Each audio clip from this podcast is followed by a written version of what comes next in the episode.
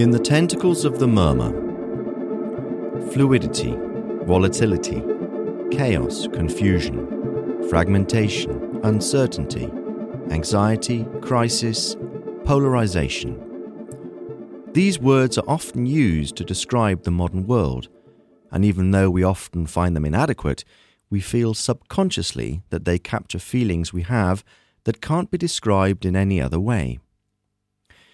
When I looked for a word that best captures our present era, out of nowhere came the strange expression murmur. We can understand it as a sort of animal growl, an unarticulated dissatisfaction, an expression of disagreement or frustration that we can't force into words.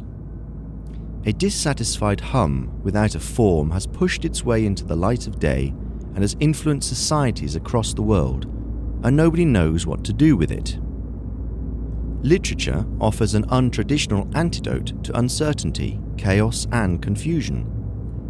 It's one option for protecting ourselves from the disorder.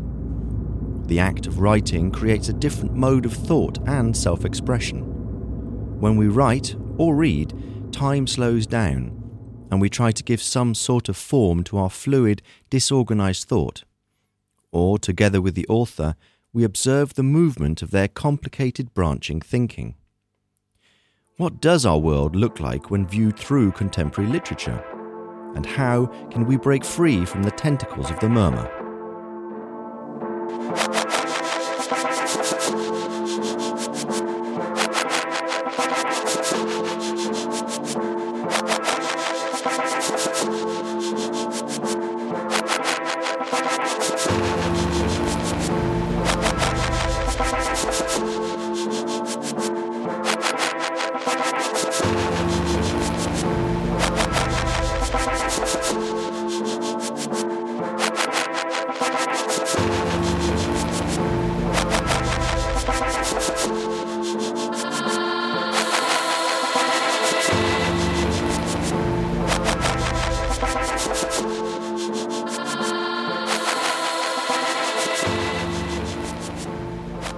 Episode 2 Gender Trouble.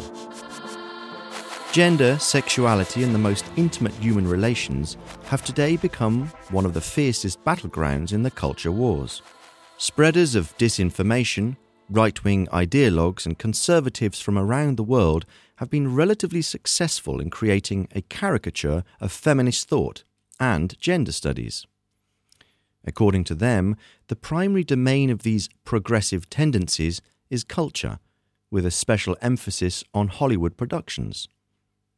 However, if we take these ideas out of the toxic fog of the murmur and try to apply them to specific works, they slowly start to crumble. Contemporary fiction that takes a feminist stance and is focused on gender shows us a complex, nuanced view of male and female societal roles. And it's all but impossible to summarize them in a few simple slogans or teachings. Although there are ever more successful, interesting female authors, few of them depict literary worlds that serve as banal illustrations of patriarchal suppression, or, on the other hand, spaces for a utopian feminist imagination. To a much greater extent, they are interested in creating new cultural spaces in which female identity can move around more freely. They offer multi layered views on relationships between men and women, and between women and other women. Perhaps all that can surprise us is the diversity and extreme sophistication of works of contemporary feminist literature. They are indeed quite far from stereotypes, agitprop, and mere ideology. Similarly, there are also men writing books processing toxic masculinity, or else containing expressions of the so called new masculinity. In the second episode of In the Tentacles of the Murmur, Gender Trouble, we take a slow motion view of literature to look at how contemporary authors understand gender and the norms of feminine and masculine behaviour, the effect of queer perspectives in their work, and what it is that they're trying to tell us about our sexuality and identity. Kristen Roupenian, Cat Person, a short story from the collection You Know You Want This Margot sat on the bed while Robert took off his shirt and unbuckled his pants, pulling them down to his ankles before realizing that he was still wearing his shoes and bending over to untie them. Looking at him like that, so awkwardly bent, his belly thick and soft and covered with hair, Margot thought, oh no. But the thought of what it would take to stop what she had set in motion was overwhelming it would require an amount of tact and gentleness that she felt was impossible to summon. It wasn't that she was scared he would try to force her to do something against her will, but that insisting they stop now, after everything she'd done to push this forward, would make her seem spoiled and capricious, as if she'd ordered something at a restaurant and then, once the food arrived, had changed her mind and sent it back.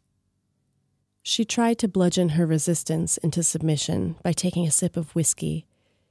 But when he fell on top of her with those huge, sloppy kisses, his hand moving mechanically across her breasts and down to her crotch, as if he were making some perverse sign of the cross, she began to have trouble breathing and to feel that she really might not be able to go through with it after all. Wriggling out from under the weight of him and straddling him helped as did closing her eyes and remember him kissing her forehead at the 7 Eleven. Encouraged by her progress, she pulled her shirt up over her head. Robert reached up and scooped a breast out of her bra so that it jutted half in and half out of the cup and rolled her nipple between his thumb and forefinger. This was uncomfortable, so she leaned forward, pushing herself into his hand. He got the hint and tried to undo her bra, but he couldn't work the clasp, his evident frustration reminiscent of his struggle with the keys, until at last he said, bossily, Take that thing off, and she complied. The way he looked at her then was like an exaggerated version of the expression she'd seen on the faces of all the guys she'd been naked with. Not that there were many, six in total. Robert made seven.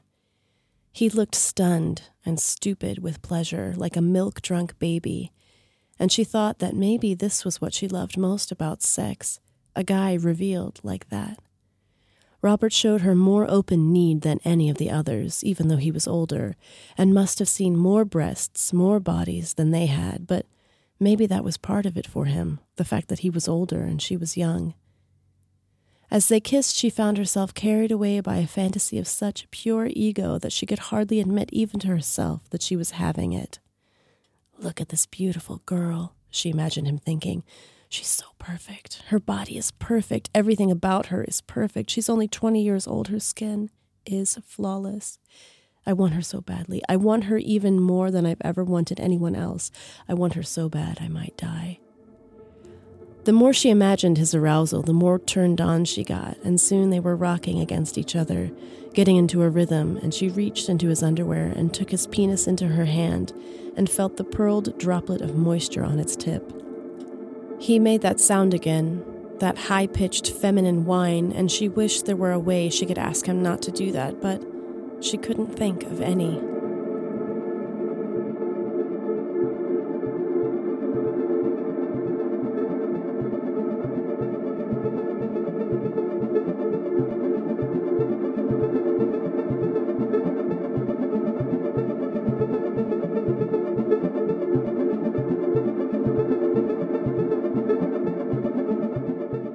The description of sexual intercourse that we find in the short story Cat Person by American author Kristen Roupenian is none too familiar to us.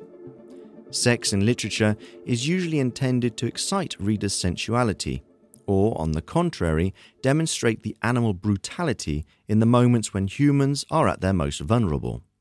We connect sex with ideas of the romantic merging of souls and bodies, or, on the contrary, sex makes us aware of the thin line between sexuality, perversion, and the dark instinctive dimensions of human behaviour. The strange sexual episode from the life of Margot and Robert pulls us in with its ordinary, ironic description of the situation and the detachment with which the narrator views the awkwardness in how their sex unfolded. This relatively innocuous and informal work became one of the most widely read literary texts in recent years. When its all but unknown author, Kristen Roupenian, published it in the pages of the New Yorker magazine, she couldn't have sensed what a sensation it would become. It was the New Yorker's second most read text of 2017 and was read by more than 4 million people. This was only surpassed by a report by Ronan Farrow in which he described in detail the sexual scandals of famous Hollywood producer Harvey Weinstein. Kristen Roupenian's story, then, arrived in a landscape that was fully prepared for it. At the time of its publication, the hashtag MeToo movement was in full swing. In fact, many read it not as a literary text, but as a personal testimony about an unpleasant sexual experience. Readers identified with it because they had gone through similar sexual experiences in their own lives. Although the story fit naturally into the context of the debate over Me Too and how power dynamics spill over into human sexuality, Roupenian depicted the whole situation in her story much more three dimensionally. Robert isn't a classical sexual predator who abuses his social position even though his position as a man 10 years older with a steady job may play a role. Instead, he's passive, lacking self confidence, and what's more, their whole affair is initiated by Margot. At the same time, though, the story describes with great authenticity how complicated it is for a woman to turn down an unpleasant instance of intimacy. Although Robert exhibits no violent tendencies, the threat of violence is constantly flashing in her head like a warning light. As the sexual experience is occurring, she finds it disgusting and unpleasant, but at the same time, she doesn't know how to get out of it. After all, it was she who pursued Robert, wanted to spend time with him, and let him take her home. How would that look? If she refused, wouldn't Robert get so upset that he'd want to take revenge? Kristen Roupenian's text is in some ways indicative of today's heightened debate about feminism. Although the story hit its mark in this context and identifies several aspects of Me Too, it definitely goes beyond the simplifications that critics use to label the movement. The main male character isn't an evil sexual predator, nor can we describe the female character as an unambiguous victim.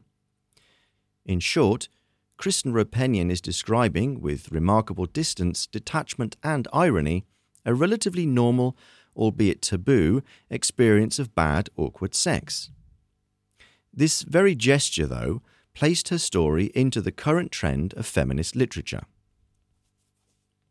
Of course, Roupenian takes a similar approach in another noteworthy story from her collection, You Know You Want This, called The Good Guy. If the main theme of Cat Person is boring, ordinary sex, with the story paradoxically drawing attention to how bizarre and unusual it really is, in The Good Guy, the main character is an introverted, unself confident guy who gradually realizes how to turn his lack of assertiveness and passivity to his benefit. After all, culture views understanding and self sacrificing men who are always available when their girlfriends need them as the positive foils of macho alpha males. In the story, though, Kristen Roupenian turns this image on its head, and what is seen as positive behaviour becomes exactly the opposite. The protagonist, Ted, starts out as a neglected outsider at school, but gradually figures out a method to evoke sympathy and interest in women.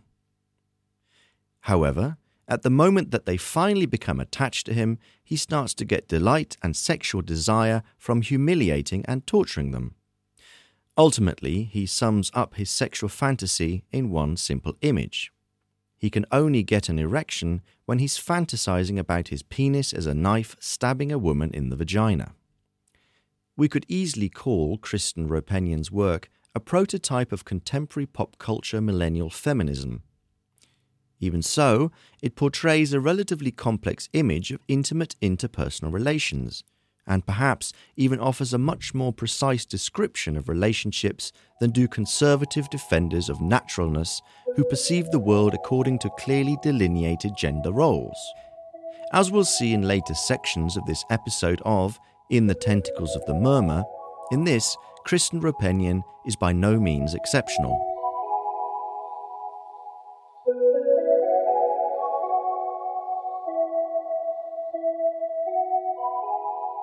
You're listening to Gender Trouble, the second episode of In the Tentacles of the Murmur. In the next section, we'll learn whether women have the right to be evil and deranged and why nannies can be terrifying.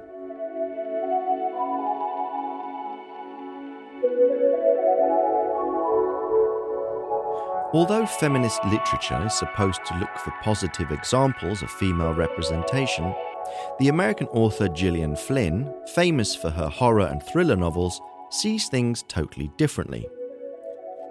In her view, women also have the right to be brutal, chaotically evil, manipulative, and terrifying.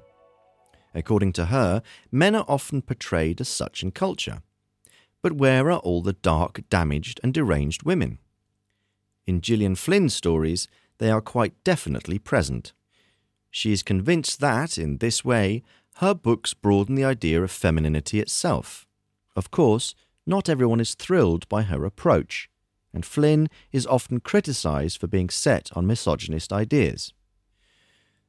Whether that's true is for readers to decide, but what's certain is that Gillian Flynn is trying to put terrifying, unpredictable, manipulative, and malicious female characters into our cultural imagination. Most of the time, they're not even punishing men for violent or sexist behaviour. They're not carrying out some brutal but just resistance against the masculine world. In Flynn's debut novel, Sharp Objects, adapted brilliantly into a mini series by Canadian director Jean Marc Vallée, the main theme is mostly that of toxic family relationships.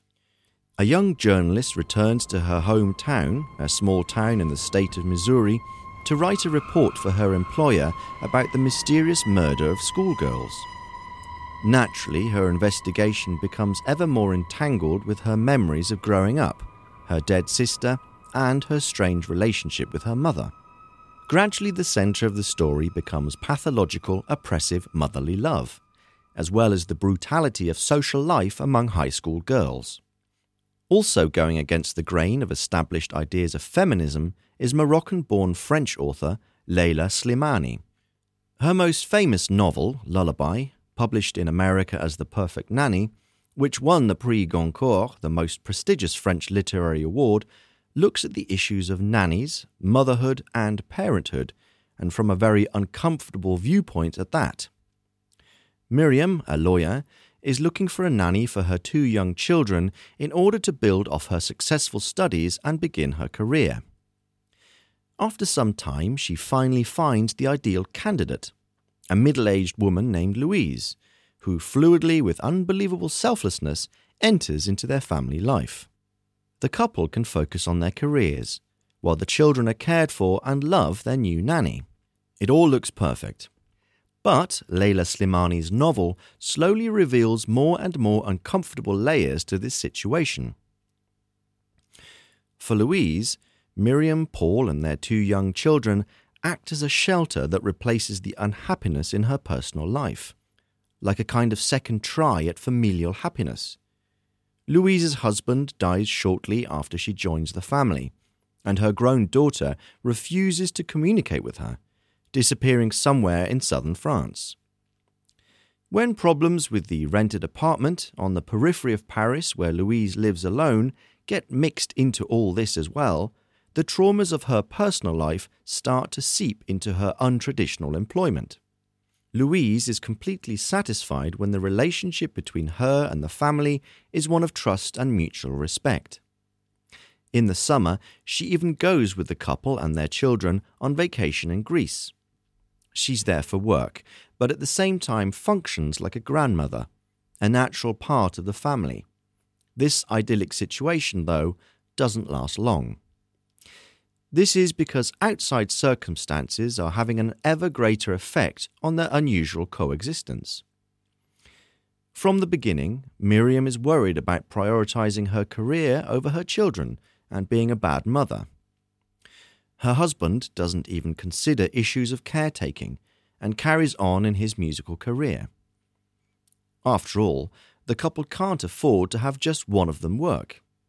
They can only manage their expensive life in Paris thanks to their dual wages.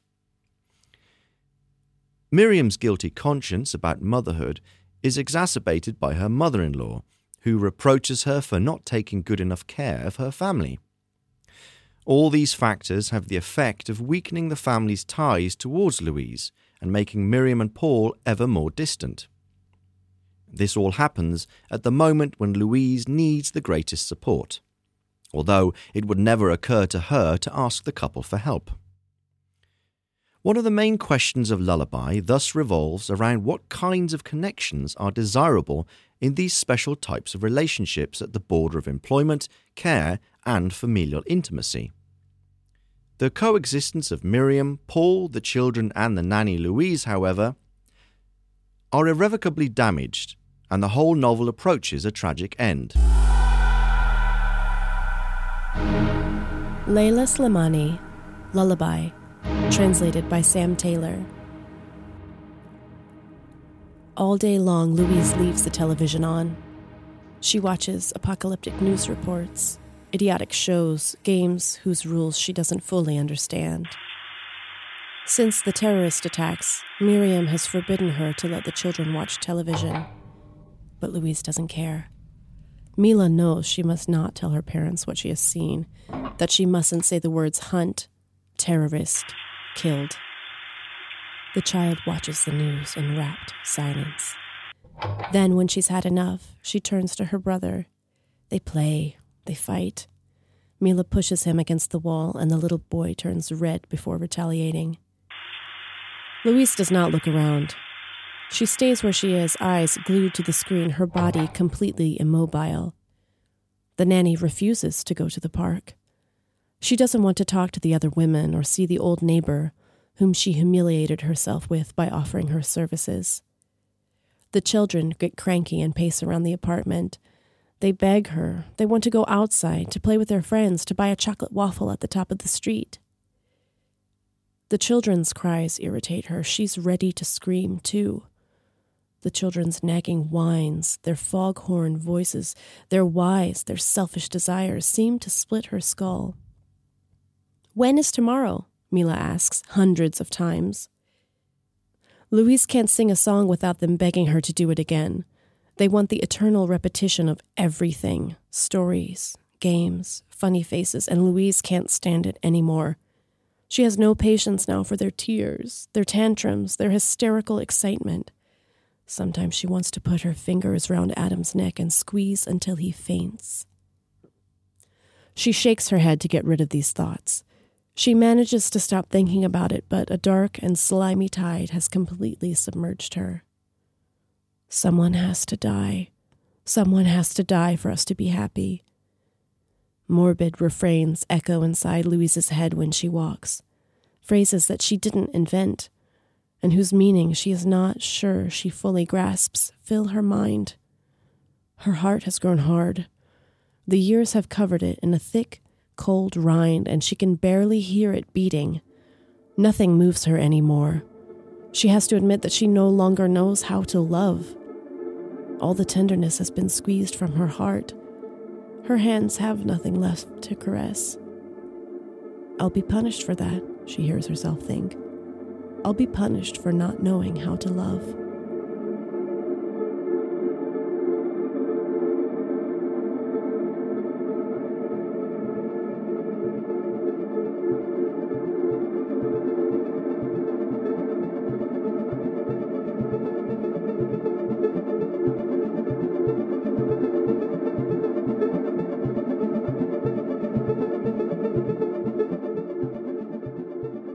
Lullaby connects several topics that we would consider feminist and manages to work through them to reach unexpected conclusions. The starting point is, of course, a tragic event that speaks to readers at a very basic level. Slimani describes the horror of the parents, whose two young children have had their throats slit by their nanny right in their apartment. She then, however, places this extremely dark event in surprising contexts. She's not just interested in the unequal dynamics among couples in which the woman automatically ends up playing the role of caretaker. If a woman like Miriam tries to give part of that up, people around her start to judge her for it. Suddenly, she becomes someone who's unable to fulfill her natural role in society. Societal pressure is represented in the story by Paul's mother, who stands for traditional family values. The most important aspect of the book, though, is the strange and uncertain nature of care work. By hiring Louise as a nanny, Miriam has let her into the brittle, potentially vulnerable territory of the family. Without realizing it, she placed a great deal of trust in Louise. We place trust in others whenever we reach similar agreements, without even thinking about it. We invite caretakers into our own family and expect that they'll carry out their labour quietly and without any problems. Their own problems don't interest us. Indeed, it never occurs to us someone could appreciate us taking interest. In Lullaby, though, Leila Slimani shows that if you don't express interest in others, this can sometimes have fatal consequences.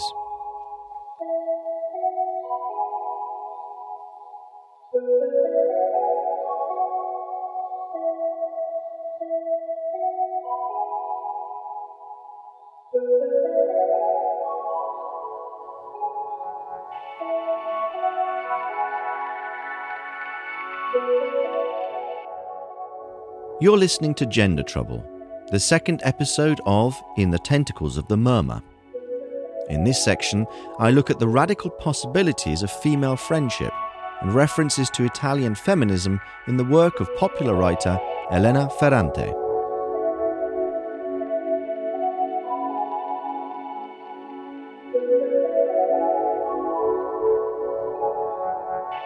In the context of so called women's literature, the Italian author, writing under the pseudonym Elena Ferrante, holds an entirely unique position. She has gained worldwide fame in particular for her Neapolitan novels tetralogy. We could squeeze her Neapolitan saga into the snare of cliches about feminism, mostly in that her novels show the limitations, brutality, and patriarchal dominance of men over women in Italy's conservative South. Thanks to her education and social mobility, the narrator Elena manages to escape this environment and, as an adult, lives in university towns in northern Italy. She gradually comes to realize that here, too, the oppression of women takes a slightly different form. But it is ultimately rather similar to that of a poor, uneducated environment. Of course, Elena Ferrante's books don't end with this message. In other aspects, her work takes these classical stereotypes and destroys them. One of the most important themes in these novels is that of female friendships and relationships between women in general. In our culture, we usually see friendships as stable, uncomplicated, and eternal. It's supposed to be a fixed point on which we can rely in difficult moments. And that, indeed, is what makes it friendship. If we see in our culture friends who turn their backs on one another at important moments, they're usually intended to be first and foremost vehicles for betrayal, which is the denial of friendship. Elena Ferrante, though, approaches friendship in a different way. The lifelong link between Elena and Lila doesn't just contain harmonic coexistence, but also disagreements, jealousy, competition, and long periods of separation or isolation. Despite this, though, their relationship is unambiguously a friendship. The narrator, Eleanor, is a conscientious, diligent, hard-working, respectable girl who does what is required of her and excels at school. Lila, on the other hand, is an unrestrained, rebellious, extremely intelligent, and forceful figure who tries to pin down and tame her environment. Whereas Eleanor carefully builds her life with certainties and jumping off points that allow her to move around and orientate herself within the world more easily, Lila constantly, intentionally shakes these certainties off. Elena Ferrante, The Neapolitan Novels, Book 2, The Story of a New Name, translated by Ann Goldstein.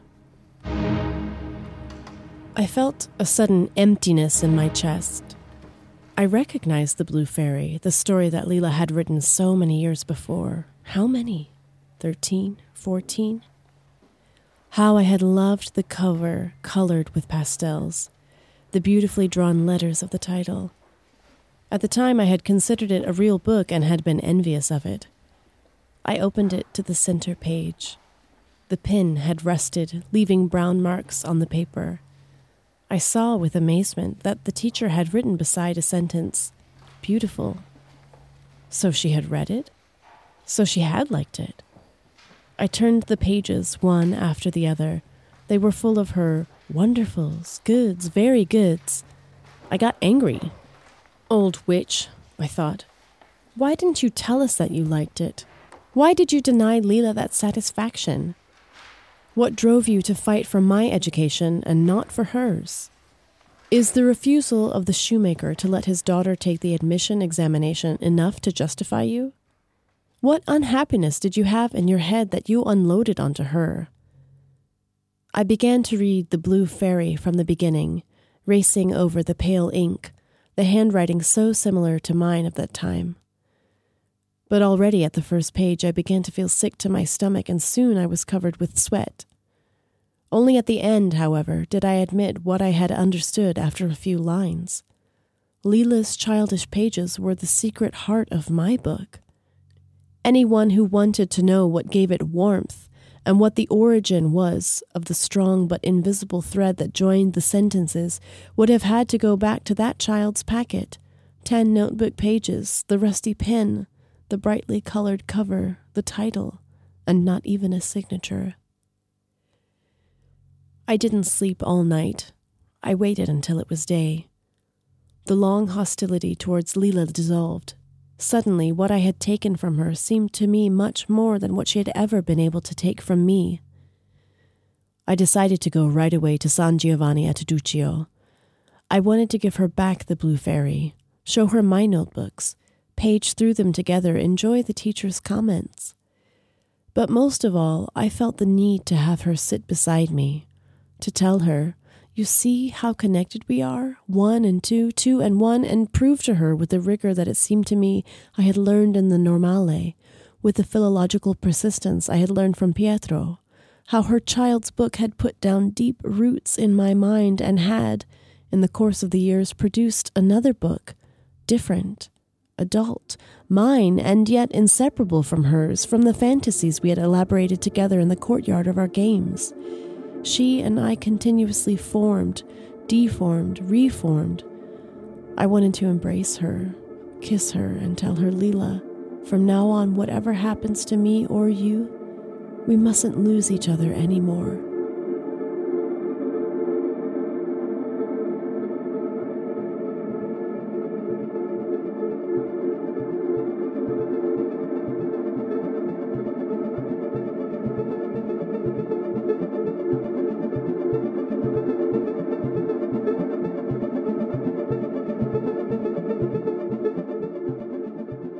This passage, the narrator Elena thinks back from her university life in Pisa to her childhood years in Naples.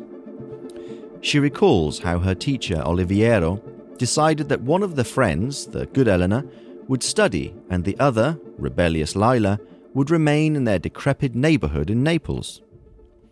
The respectable and diligent Elena was given priority over the impulsive and unyielding Lila the Italian system took revenge on her for her excessive bravery and nerve and cut her off from the path of upward social mobility.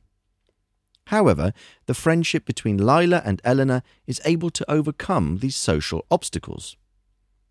Elena's education gives Lila social and cultural capital, and Lila, on the other hand, brings original and unexpected impulses into Elena's life.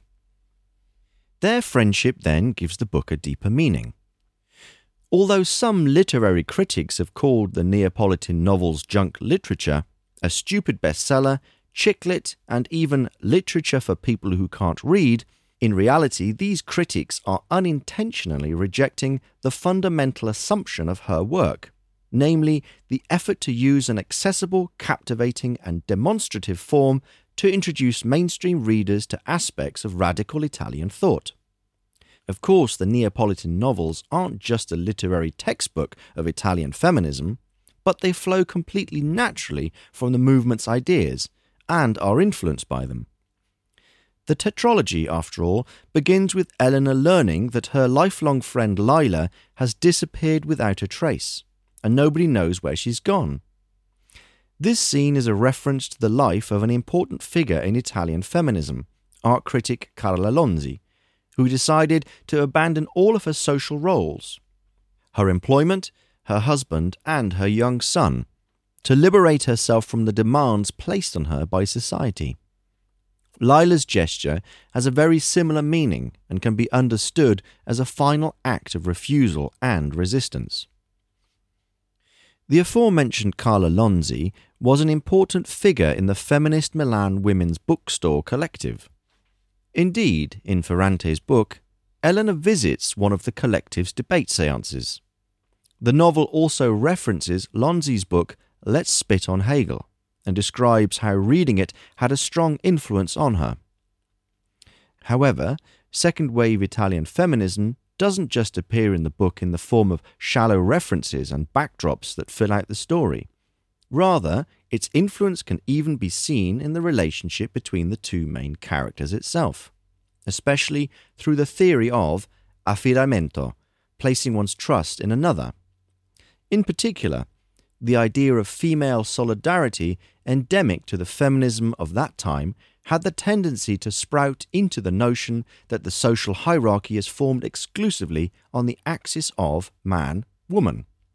Female solidarity, then, should be marked by opposition to the patriarchy, and suggested that among women there are no hierarchies or differences. However, the feminist utopia of sisterhood and equality didn't last long and never worked in practice. In order to incorporate individual differences into their theories as well, Italian feminists came up with the theory of affidamento. This was not a matter of women placing their trust in more capable, eloquent, and intelligent individuals.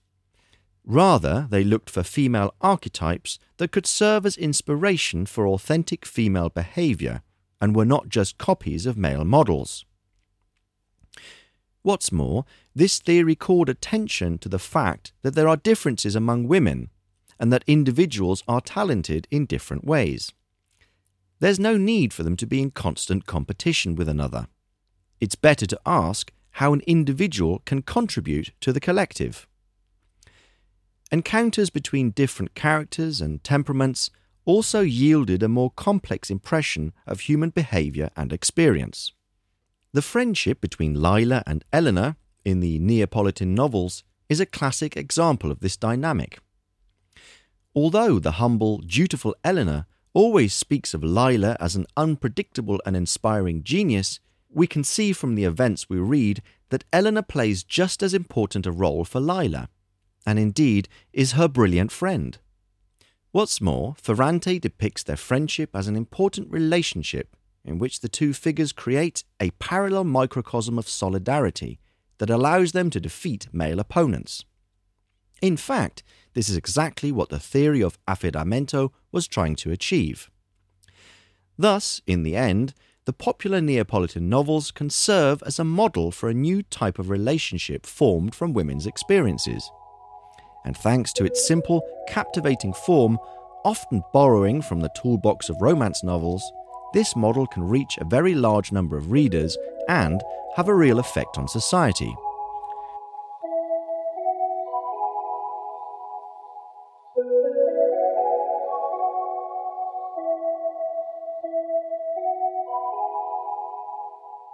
You're listening to Gender Trouble, the second episode of In the Tentacles of the Murmur. In the next section, we'll learn how contemporary literature depicts the new masculinity and why Edouard Louis said that the poorer regions are more conservative.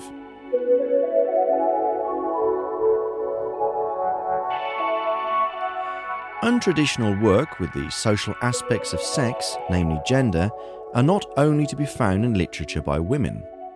We spoke briefly about Karl Ove Knausgård in his six volume book My Struggle in the previous episode, but he is worth mentioning in this context too in that a substantial part of his anti literary experiment comprises passages in which he discusses his extremely empathic, anxious, neurotic, and at the same time aggressive masculinity.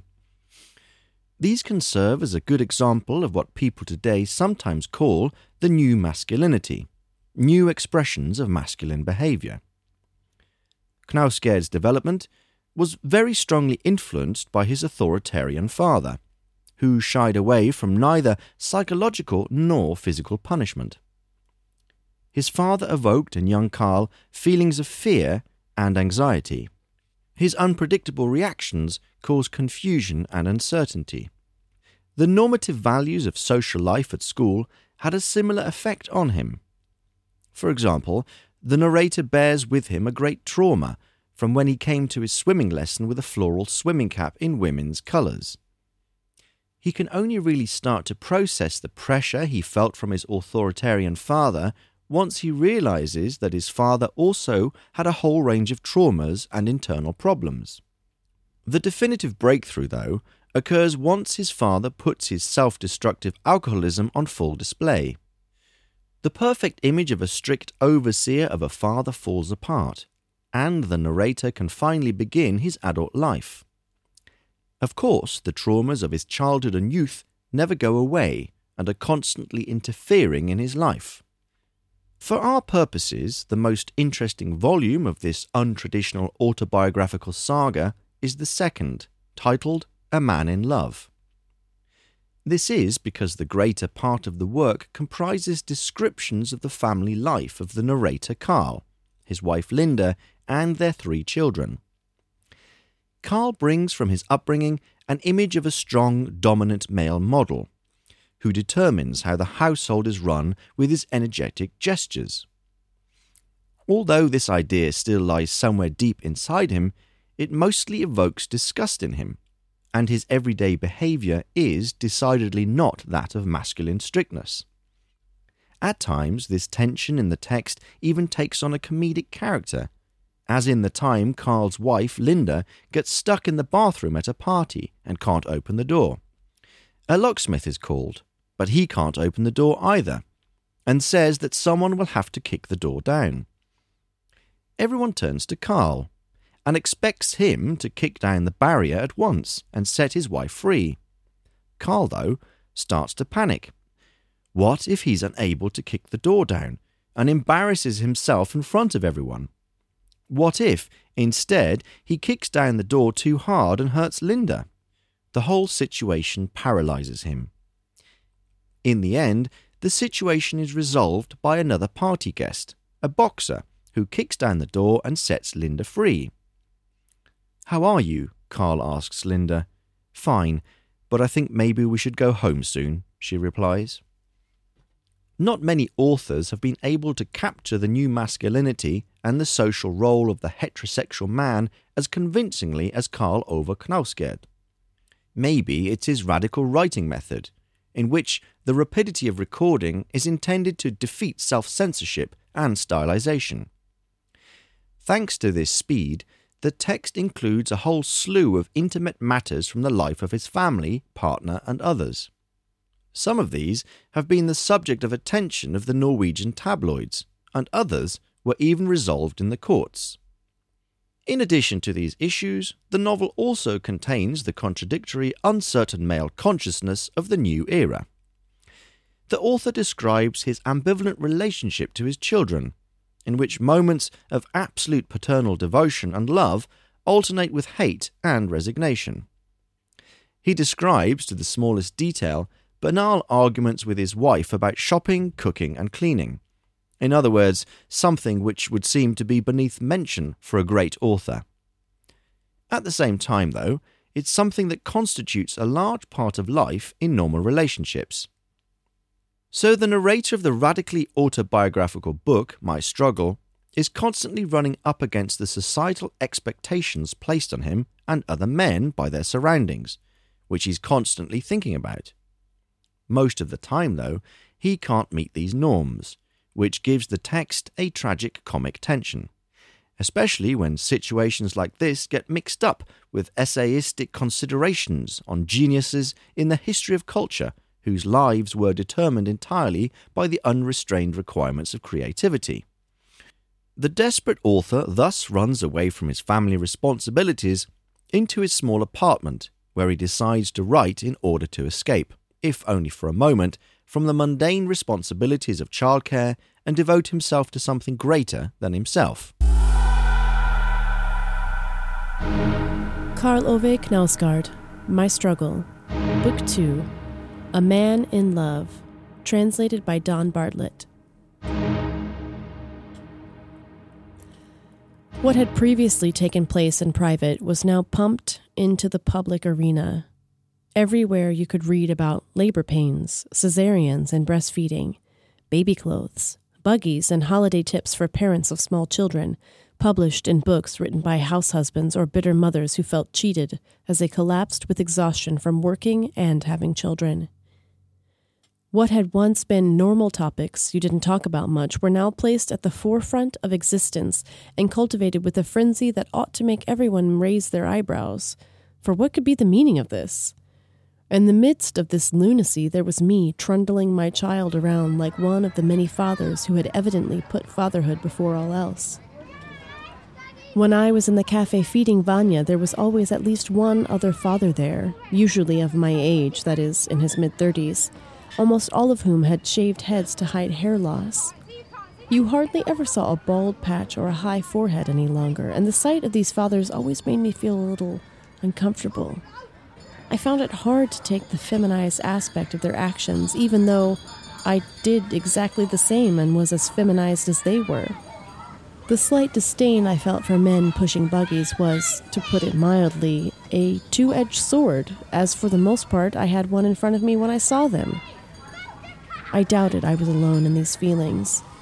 I thought I could occasionally discern an uneasy look on some men's faces in the play area, and the restlessness in the bodies, which were prone to snatching a couple of pull ups on the bars while children played around them. However, spending a few hours every day in a play area with your child was one thing. There were things that were much worse.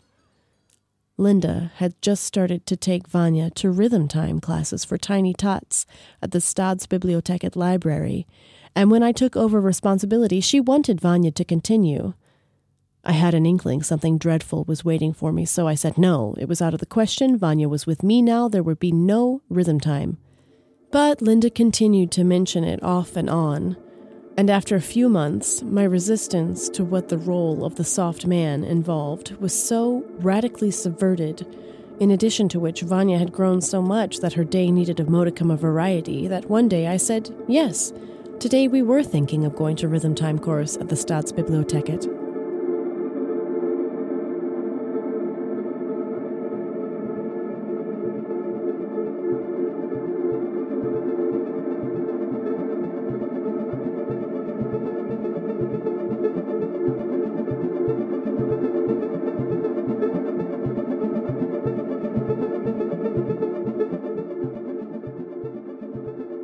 In fact, the norms of masculine behaviour come down even heavier on queer male bodies. The pressure to exhibit correct masculine behaviour increases based on how conservative an individual's environment is.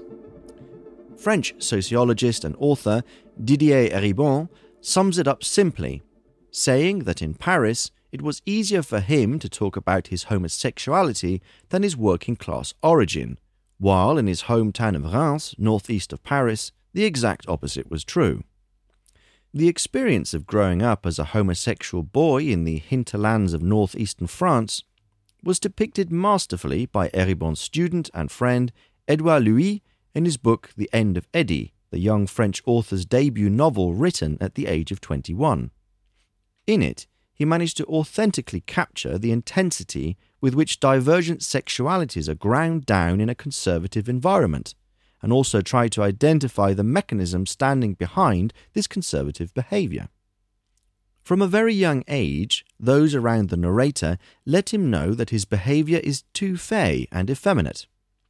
In short, that it doesn't fit into acceptable notions of masculine behaviour. At first, the boy is taunted, the butt of jokes and ironic comments. As he gets older and his sexuality awakens, though, the reactions of those around him transform as well. He suddenly becomes the victim of bullying and even physical violence. The only way for him to live his own life is to put an end to Eddie. That is, to the image of a young heterosexual man from a poor working class family in the French hinterlands. Like Elena in the Neapolitan novels, education is a way out. It's only once he escapes the values and norms of his hometown that he's able to live as he imagined. The process of putting an end to Eddie isn't just metaphorical, it's literal too.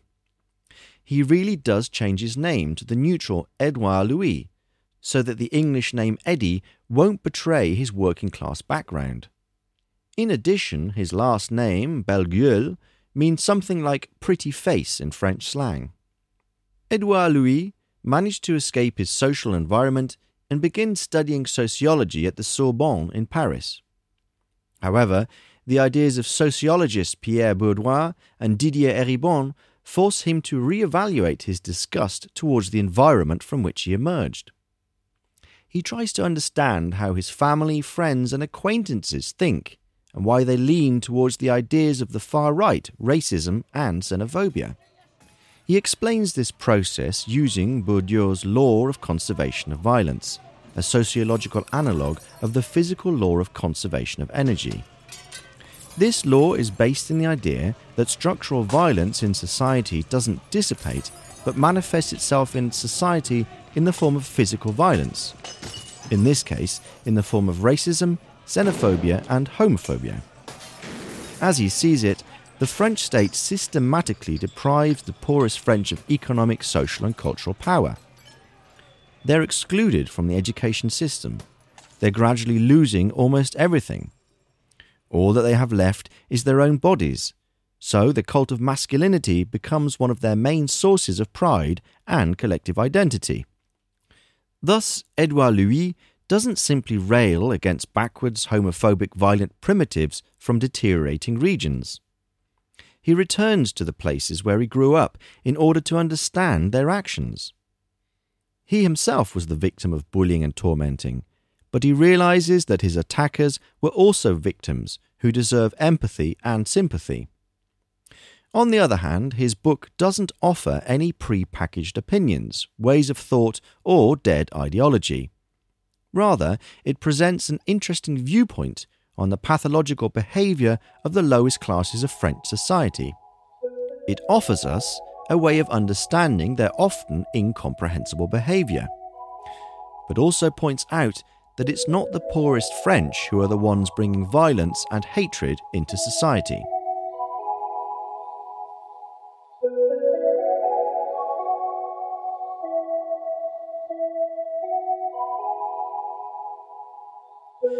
You're listening to Gender Trouble, the second episode of In the Tentacles of the Murmur. In the next section, we take a look at what love and the Argonauts have in common, and what a non biological family might look like.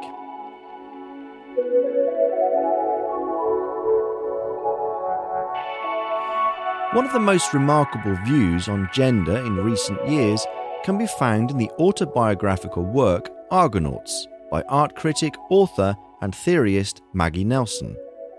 In the book, she rather explicitly aligns herself with contemporary feminist thought, but also applies current findings from social science to her own life with artist Harry Dodge, raising their two children, one from Dodge's previous relationship, and episodes from her personal and academic life. Although we could immediately place her book into the archetype of queer literature Harry Dodge transitioned but does not identify with one gender or the other, Argonauts again offers an untraditional view. For straight hetero readers like me, Maggie Nelson's book has a lot to teach us, especially through the rational precision with which it introduces queer experiences and themes to people who haven't given them much thought before.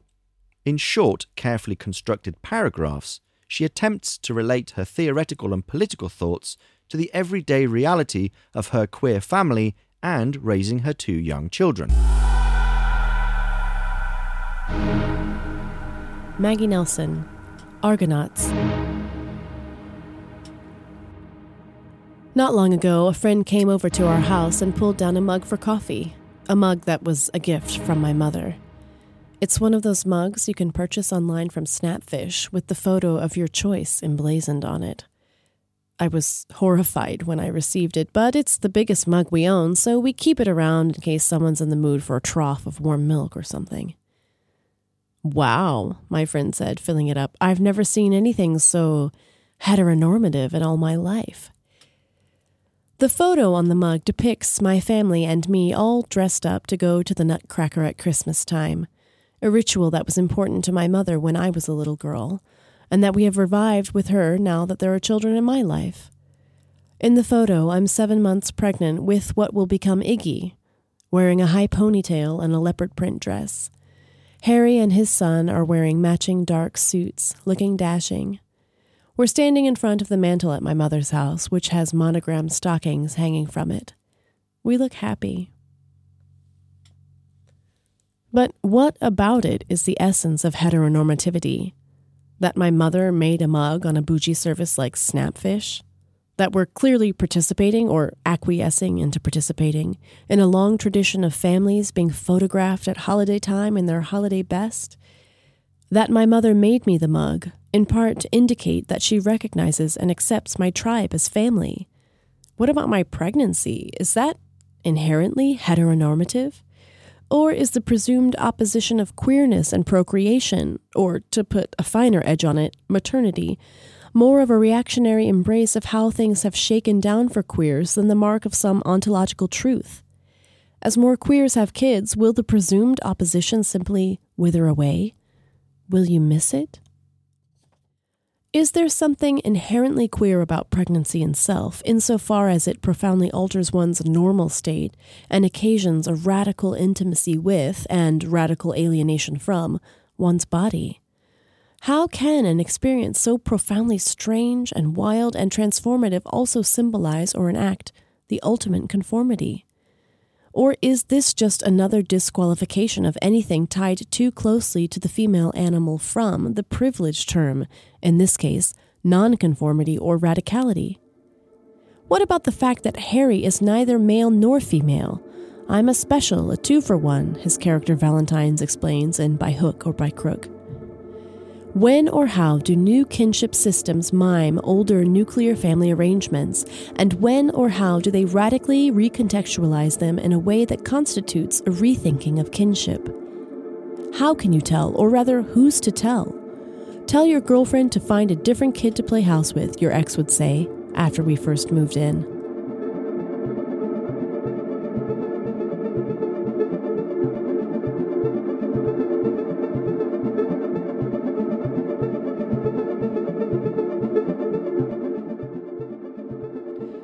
Argonauts is a radical combination of extremely complicated theory, in which Deleuze links arm with Judith Butler and fragments from the American contemporary art scene, child psychiatry, and even the porn industry. All of this forms the well thought out background for the main questions of the book. What does family mean in today's society? Does it have to be nuclear and biological? And if not, why call it a family at all? How can we even define family relations, and is it possible to define relatives through something other than biology? Maggie Nelson frames all of these questions in the main autobiographical plotline, in which she describes her preparations for the birth that ends the book. So she shows, using her own life as an example, that there is such a thing as a non biological family, and that relationships within it are just as strong as those of any other family. In the meantime, though, she shares with us her personal observations, in which she reflects and thinks through the experience. In her writing, Maggie Nelson doesn't just fight against a lack of understanding from so called majority society, but also criticizes some feminist and queer ideas. Because her book is an open diary of a queer pregnancy, Logically, it most often defines itself against those viewpoints which reject fertility, motherhood, and family as heteronormative societal values. Why is something as radical as pregnancy, which completely changes a woman's relationship to her own body, seen as the most normative thing on the planet? And can we talk about conformity in queer families at all? In cases like this, where does conformity end and subversiveness begin? And isn't this disruption and broadening of traditional institutions precisely the way to undermine the world to ultimately make it more inclusive and free for all? Indeed, this is perhaps reflected in the book's very title, Argonauts, which Maggie Nelson borrowed from French philosopher Roland Barthes. In his book, Roland Barthes by Roland Barthes, the famed literary theorist compares a person who says the phrase, I love you, to the Argonauts, who, during their trip, completely rebuilt their ship, but always called by the same name the Argo. Before saying the phrase, I love you, we must always assure ourselves as to what it currently means for us and if it really reflects our relationship to the other person. The very essence of love is destined to have us constantly reassure ourselves about it. But Maggie and Harry speak of their household as a family too. Although they have completely rebuilt the traditional concept of the nuclear family, they still call it a family. In Maggie Nelson's thought, the family is necessarily linked with love. Its content has also changed over the course of history, but the concept has remained the same. In this case, in determining of what a family is and what family relations mean, love is an essential component. In saying the phrase, we're a family, we can experience the same hesitation and indecisiveness as in saying, I love you. Is love a stronger bond than biological ties? and can it sometimes replace them in determining familial relations? Maggie Nelson is convinced that it is, and it can. In short, a slow, contemplative reading of contemporary literature leads us to the most fundamental questions of gender, sexuality, and human relationships. It brings us impulses that can knock us over and, with their strength, convince us that we've been looking at certain situations wrong. It doesn't try to press us into defense. It doesn't mock our limitations. It challenges us to undergo a process of thinking about things, and if we want to, maybe something from it will stay within us.